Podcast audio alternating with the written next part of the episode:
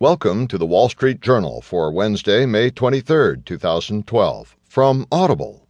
Today you'll hear Obama Romney toe to toe, and also Inside Fumbled Facebook Offering.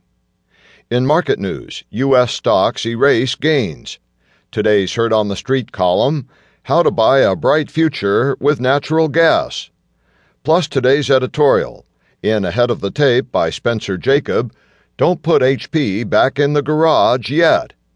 And from Personal Journal, the top cars for graduates beyond the used Camry.